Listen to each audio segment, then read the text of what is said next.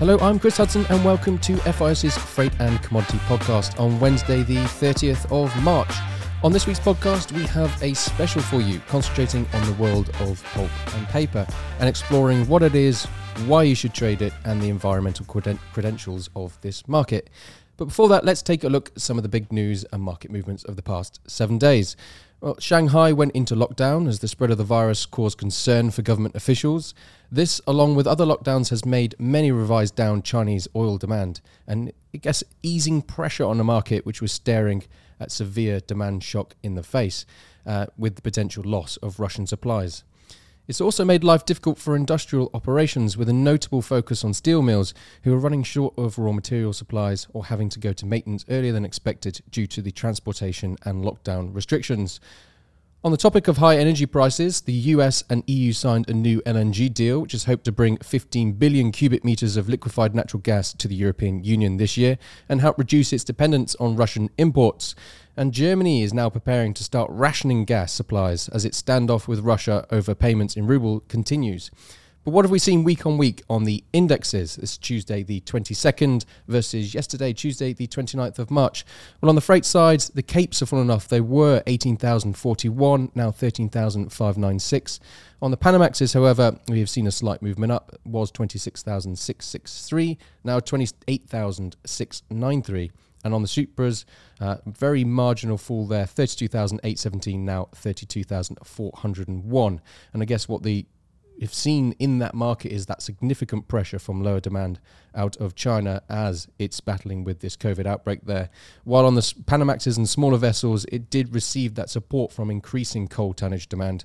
But it does seem that some of those deferred periods uh, on the futures are wary of the risk from reducing grain activity from those key regions. There's something to keep an eye on.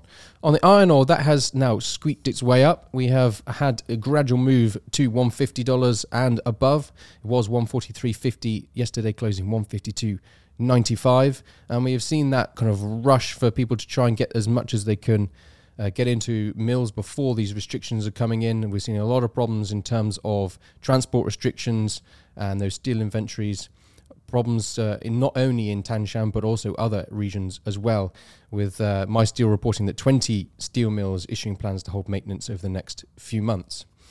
On the steel markets, we have seen a slight fall. Was 1400 bucks now 1387.50 for the Northwest European steel market, and I guess what we've seen there is the gap between the imported hot roll coil and local asking prices from mills in Europe has become unsustainable for buyers, with many actually turning to import, especially from India. But what other kind of concerns about this has happened, many have just actually decided to sit on their hands, preferred to stay out the market, uh, as well as kind of financing becoming an issue at these levels as well. So some mills were actually seeking upwards of above 1500 euros on those kind of ex work prices, and it will come to no surprise that uh, people have looked outside of the European Union for supplies there. On some other indexes, on the Brent crude, we have come off 114.72. It was now 108.94. We saw a big drop over 6% yesterday with the news coming out of the kind of somewhat positive movement in talks in Turkey between Ukraine and Russia. Um, no surprise on the 6.5% that that has followed suit. 835.60 it was, 804.10 on the FIS report yesterday on the front future there. On the tankers, T3C has seen a little move up, 37.23. Now it is 41.64. TC2, 201.11, 196.64 now, slightly off. And on the TC5, similar story, slightly off there too, 186.43, closing yesterday, 185. And on the emissions markets, the EUAs, that's the compulsory European markets, it was 77.43 euros and now closing yesterday 81.70. If you'd like to get more information on a weekly basis about what's going on in these main markets, then you can also sign up to FIS Live. And we have on there our new weekly analysis reports, which come out on a Tuesday. But let's move on to the main feature of this week, and that is pulp and paper. I have guest Hanu Hara, desk manager at Norexco, and of course Duncan Murray here, our pulp and paper broker at FIS. Uh, hello, guys. Nice to have you on the podcast. Uh, hi, Chris. Pleasure to be here.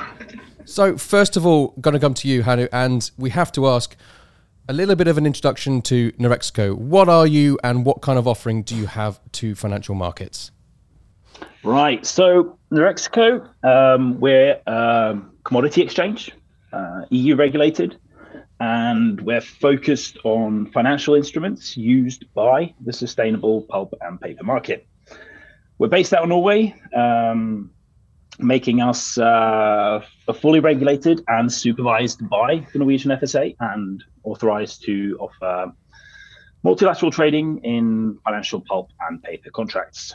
So, very important that very important to know is that all our contracts are, are financially settled and centrally cleared, meaning that there's there's no actual physical delivery or any type of counterparty risk.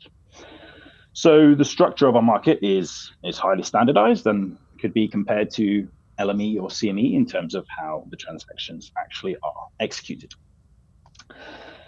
So by facilitating this multilateral trading on our trading platform, we we allow our members and their clients the opportunity to to post their their trading interest directly on our public order book, uh, then with full anonymity and uh, no counterparty risk when the trades actually are matched. So we're kind of proud of this. Um, it reduces the trading costs and definitely improves the transparency and the price formation for for all market participants. Um, the size of the pop-up and uh, paper market um, might be a bit unknown to some, um, but it is definitely larger than many actually might be aware of. So, if we only look at what we call market pulp, that being the pulp that is actually sold off from pulp producers, um, as they don't actually use it themselves in terms of an integrated paper mill or some other production facility they have on site. Um, we're actually looking at a market at roughly 77 million tons of, of market pulp a year. So that gives us a physical market that is actually larger than the current physical aluminium market, which is, as far as I know, roughly at 67 million tons. Also, we have we have focused, we have stepped into the the world of recycled paper, um, which is even bigger.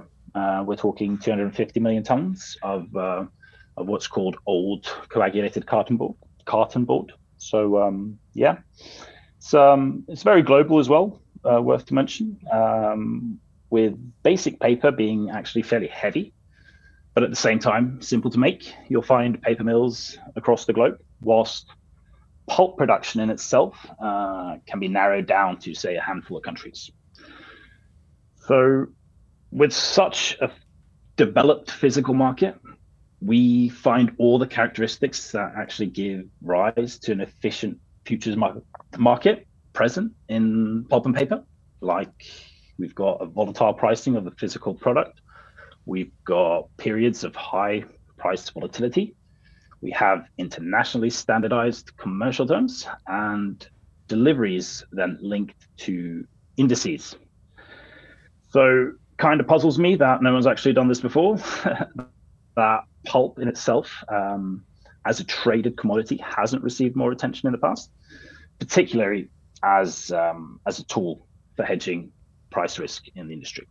But like all pioneers, they're uh, called idiots until or madmen until it becomes a, a mainstream thing. So that we'll we'll just label you as the pioneers in this market. And uh, yeah, that, that sounds really good. Absolutely. Well, I guess we, um, you've talked a bit about pulp uh, and paper, and probably a few of the listeners will be thinking, okay, I kind of understand generally, but I don't, I don't know if you would focus a little bit more about exactly what we we mean when we say pulp and paper. What are the actual products which are made out of those things? What are they used for? Yeah, yeah, absolutely. So some people hear pulp, they think, all right, is this orange juice or or, or something else? This is we're talking pulp or, or wood pulp. So so this is this is um, a type of uh, wood fiber that is actually extracted from trees, either through a chemical or a mechanical process. So pulp in itself is just this wet, soft, shapeless mass that is the prime ingredients in terms of manufacturing paper and, uh, importantly enough, other products. So this can, as I said, um, be dried up. It can be bleached, and it can be shipped uh, abroad as a standardized product. Um, so, in terms of paper, um, it's worth noting that everyone thinks, yeah, this paper industry, yeah, it kind of died out in terms of uh, the whole digital revolution. Uh, even graphical paper didn't actually see a decline in sales until 2015, and this is uh, we, are fairly well into the digital revolution by then. Um, but the term paper, it definitely expands beyond your standard A4 sheet of paper. So we're talking tissue paper. Uh, we're even talking about these uh, takeaway burger wrappers that you don't really think of when you when you grab a quick meal. We're talking uh, this medical paper, uh, this beautiful roll of paper that your doctor has that he puts over the bed in between uh, his patients. So this is all around us, uh, and humans love it. Um, an average American will use 220 kilos of paper per year, and we've got a developing world that is, without a doubt, um, getting a taste for it. So we've had a nice so, introduction to the exchange. We know exactly kind of what paper products that are on, and we obviously highlighted by yourself that this is obviously derivative, all cash settled. So it's not necessarily yep. uh, you're going to get your paper at the end of the contract when it settles. It is simply the kind of cash settlements between whatever has happened in between those dates of whatever you're trading, and it's probably worth a little bit more now to go into kind of who are these people who are, are members of the exchange, and we've outlined those contracts who are the people who are going to be using them and in what different ways? Yeah. So today, um, I would say we've got a good mix of members. Um, we're a fairly young exchange, but but we already have um, we've got large um, on the industrial side. We've got large European pulp producers. Uh, on the consumer side, we've got your standard paper mills, tissue producers, specialty paper producers. We also have um, agents, which are widely used in this market again due to its global um, uh, global footprint. And um, in terms of uh, institutional um, on the institu- institutional side, we've got we've got several large investment banks, which then again cover the global reach uh, of this um, industry. So how can they use them? Well, as with all other commodities, pulp and paper, it's not very different. We've got that systematic risk uncertainty. We've got that volatility. Um, if we combine it, or look how the world looks, or look at how the world is today, we've got unpredictable energy prices. We've got new elements within the, the currency exchanges, and we've got an industry that is facing uh, uh, significant pulp and paper risk. So, uh, with our products, um, we have a tailor-made set up to to offer futures for industrial players who actually want to mitigate that specific commodity risk. Pulp producer, for example, they they could uh, on a very basic level um, hedge against price decline, uh, secure revenues, insert a level of predictability into, say, towards future investments or or anything else. Uh, large producers, including the agents, as I mentioned, can use uh, futures contracts to offer flexible pricing, fixed pricing towards their customers. Again, uh, increasing uh, their offering further into the market. A paper company on the other side, they they could use our futures contract to to fix the price of pulp. Um, pulp, without a doubt, being one of their largest costs. Uh, we know the industry today is really good at hedging gas, uh, electricity, shipping, and so on. Uh, but they're now truly have the opportunity to actually hedge their main raw material, that being pulp. Um, again, giving them much easier time doing their forecasts um, and um, again securing their margins, especially looking how the world is today. Exactly. So you got um, great companies yep. like uh, the fictional Dunder Mifflin will also be very, very help, happy the fact that they can now hedge their paper Absolutely. coming in before going out yeah. there. And I just wanted yeah. to bring Duncan in for a second to talk about this. And obviously, FIS um, has has a vested interest in this. And from the kind of perspective of it, Duncan, you're a broker, and uh, probably worth spending a little bit of time on what is the kind of role of a broker in a market like this, as well as many other commodities.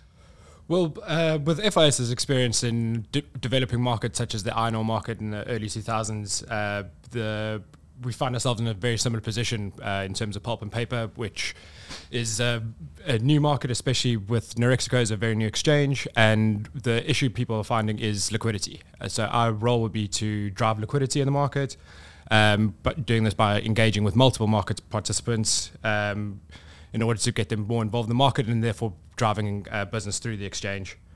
Uh, we'd be able to provide clients with live market updates and with FIS's additional services such as news and uh, market analysis and reporting. And I guess there's also the fact that because of being cleared with the stuff that we talked about to begin with, the, the regulated nature of Norexco, we also provide that anonymity in the market between counterparties. They're not going directly to each other. There is that ability. Absolutely, we we act as the intermediary in the, in the market and being able to, as I said previously, driving that that liquidity through the exchange. Um, and as you said, Chris, the anonymity, anonymity between the, the clientele um, is an additional benefit. And then thinking of a lot of what is on the agenda in the news, in the political landscape, we are talking everything about green, green, green. And coming back to you again, Hannah, Hannah, on the kind of global movement towards green investments, people will not automatically reach for pulp and paper, but it does have pretty green credentials, right? Absolutely. Um, so pulp, then again, being derived from trees, it will, without a doubt, um, fit fairly well into this ESG segment. segment.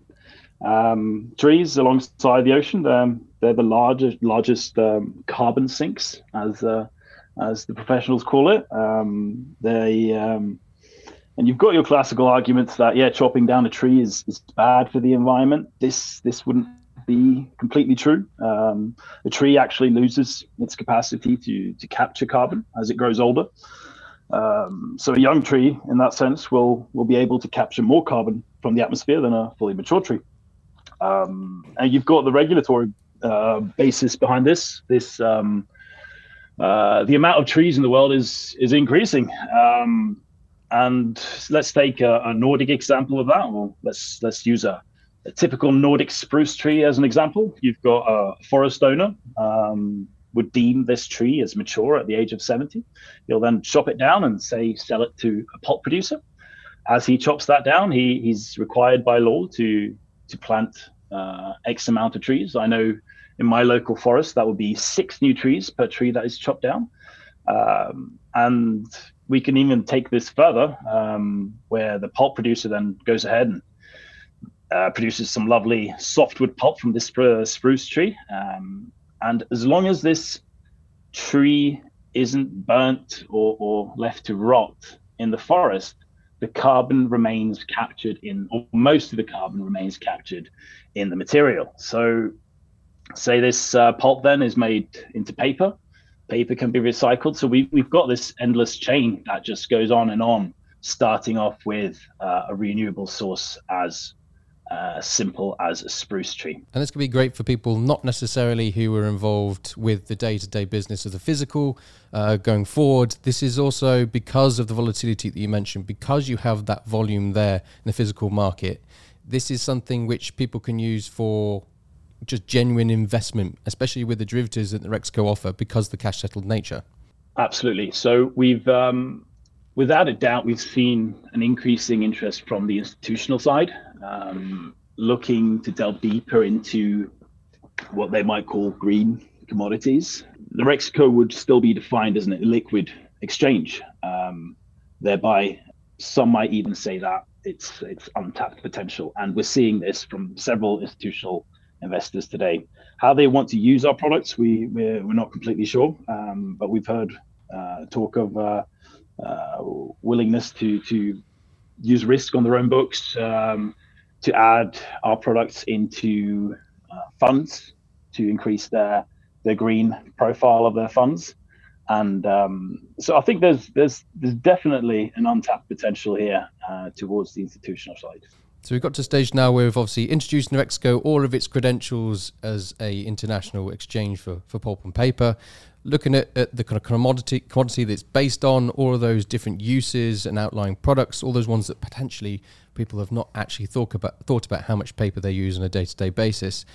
All those people who are using it, whether you're a producer, you're an importer, or, or all those intermediaries as well, and the green credentials of this new product. The question now answers is you've got people who are ready to go. They've listened to this podcast. They're like, yes, that is the product for me. Duncan, what have they got to do now to be able to kind of trade this pulp and paper contracts?